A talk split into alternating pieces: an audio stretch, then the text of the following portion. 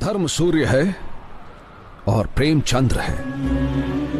यदि प्रेम को चुनोगे तो शीतलता प्राप्त होगी और साथ ही रात्रि का अंधकार भी। यदि धर्म को चुनोगे तो प्रकाश प्राप्त होगा।